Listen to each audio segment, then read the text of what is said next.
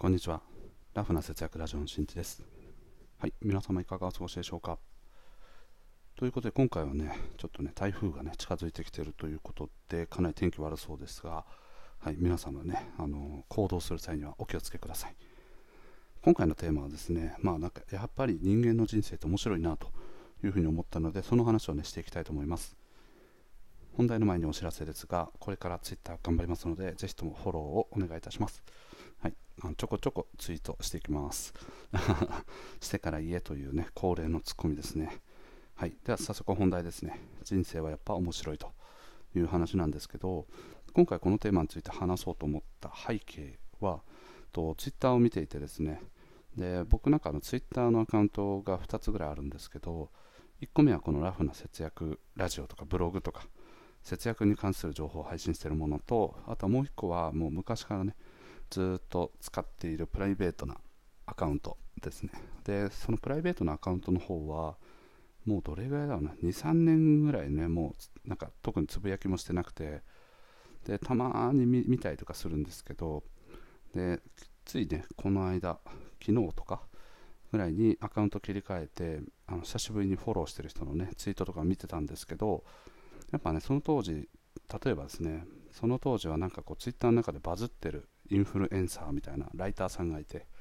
でそのライターさんはねその後あのどなたかと、まあね、結婚されてで、まあ、子供の出産とかいろいろあったりとかしてね。でその時を経て今現在は、まあ、そのなんか映画の脚本とかをやってるとかね。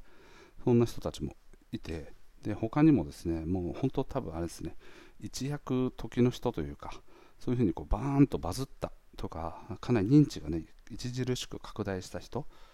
たちってなんかこうあすごいツイッターのところであの有名なインフルエンサーだみたいな感じのイメージをねすごく持ってるんですけど実はねそこでこう一時のこう成功によって自分自身がまあちょっとこう人気者になったというね風に勘違いしたりとかあとは周りがねあこの人はすごい人なんだっていうような過度なこう期待というかね期待だったりプレッシャーみたいなものを自然とかけてしまっているとか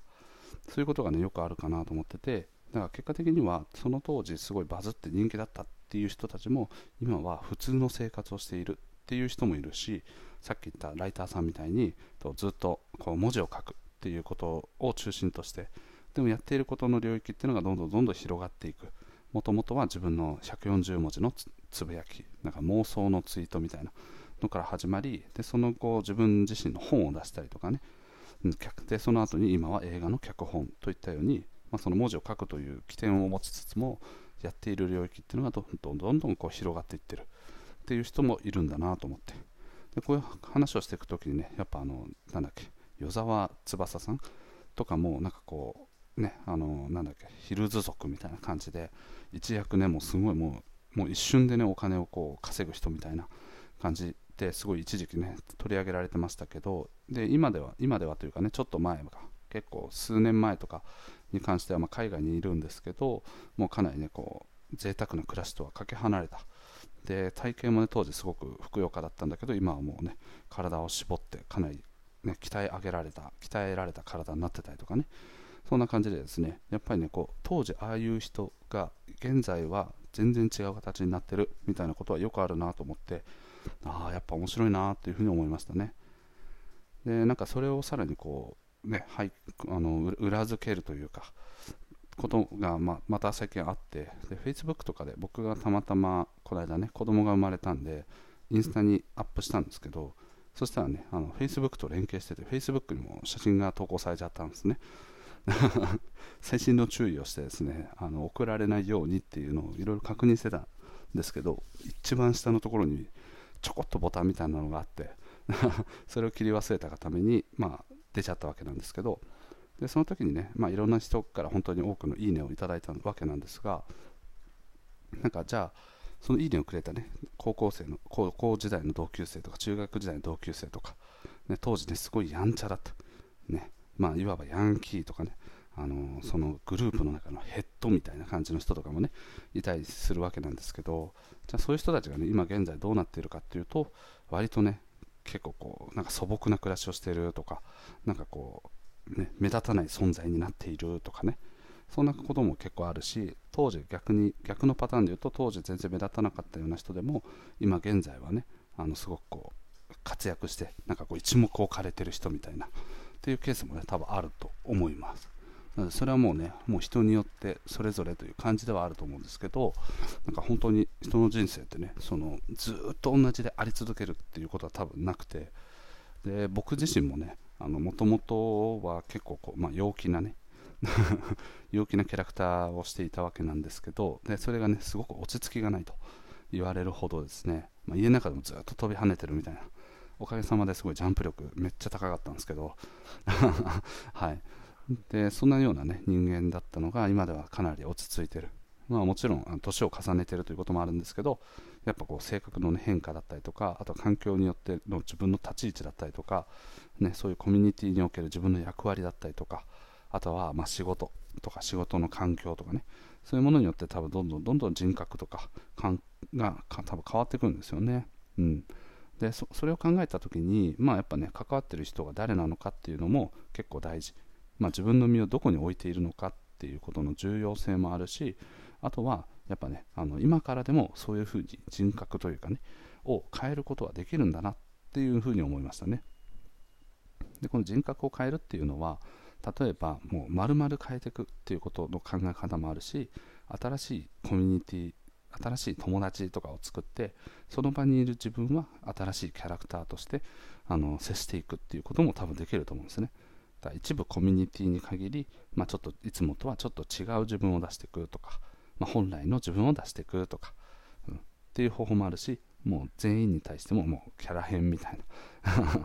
感じで多分やることもできると思うんですね。うん、なので、まあなんかこう、今からでもね、あの自分の人格をもっとこういう風になりたかったなとかっていうような理想像とかがあるんであれば、なんかそういう風にね、意識してなんか行動するってこともできるのかなというふうに思いました。うん、から当時輝いていた人たちが、なんかね、今はこう、まあ、廃れてるっていう言い方はあれですけど、もう当時のね、こう、眩しさみたいなものがね、損なわれているみたいな人もいるし、で、まあ、遅咲きみたいな感じでね、後からすごくこう輝かしい、ね、人生を歩まれてる方とかも多分多くいらっしゃるんですけど、うん、なんかこう、人のね、こう明暗というか、まあ、どっちがいいか悪いかっていう話じゃないんですけど、やっぱ人ってね、変わるんだなってことをあの感じましたね。うん。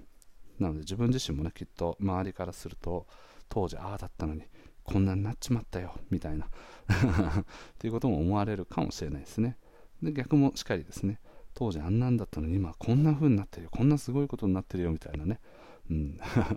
それはないかな。はい。なんかこう周りから尊敬されるようなね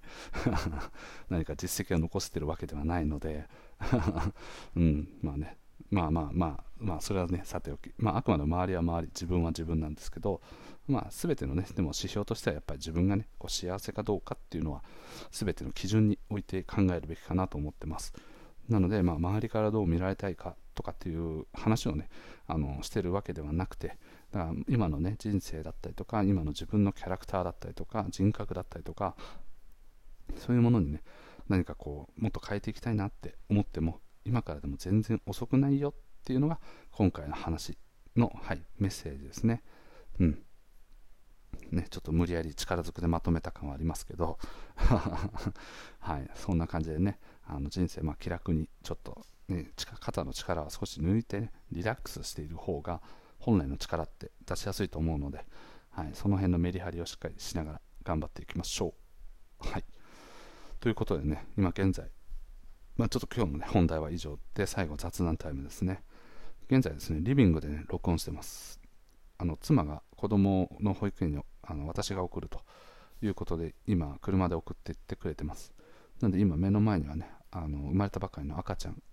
がいながらね、録音してるんですけど、やっぱね、リビングはあの僕の部屋よりはやっぱ広いので、